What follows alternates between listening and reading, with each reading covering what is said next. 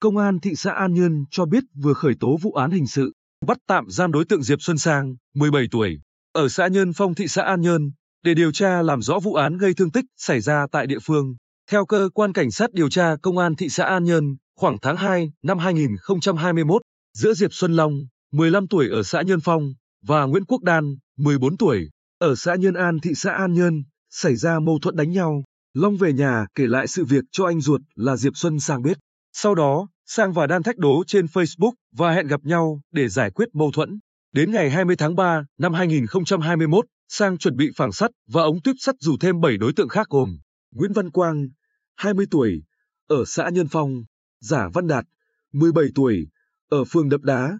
Nguyễn Tấn Đạt, 17 tuổi, Trương Hồ Anh Quân, 17 tuổi, Nguyễn Văn Kỳ, 17 tuổi, Nguyễn Tấn Phát, 17 tuổi, Nguyễn Thanh Tùng, 17 tuổi, cùng ở phường Bình Định, hẹn gặp Đan tại Gò Ba Mẹo ở thôn Thanh Danh xã Nhân Phong để giải quyết mâu thuẫn. Khi Đan và Nam, 17 tuổi, ở xã Nhân Phong, là em họ của Đan, đến điểm hẹn, Sang cầm phảng sắt cùng các đối tượng còn lại cầm phảng sắt, ống tuyếp sắt giật đuổi đánh Đan và Nam, gây thương tích với tỷ lệ thương tật lần lượt là 2% và 37%.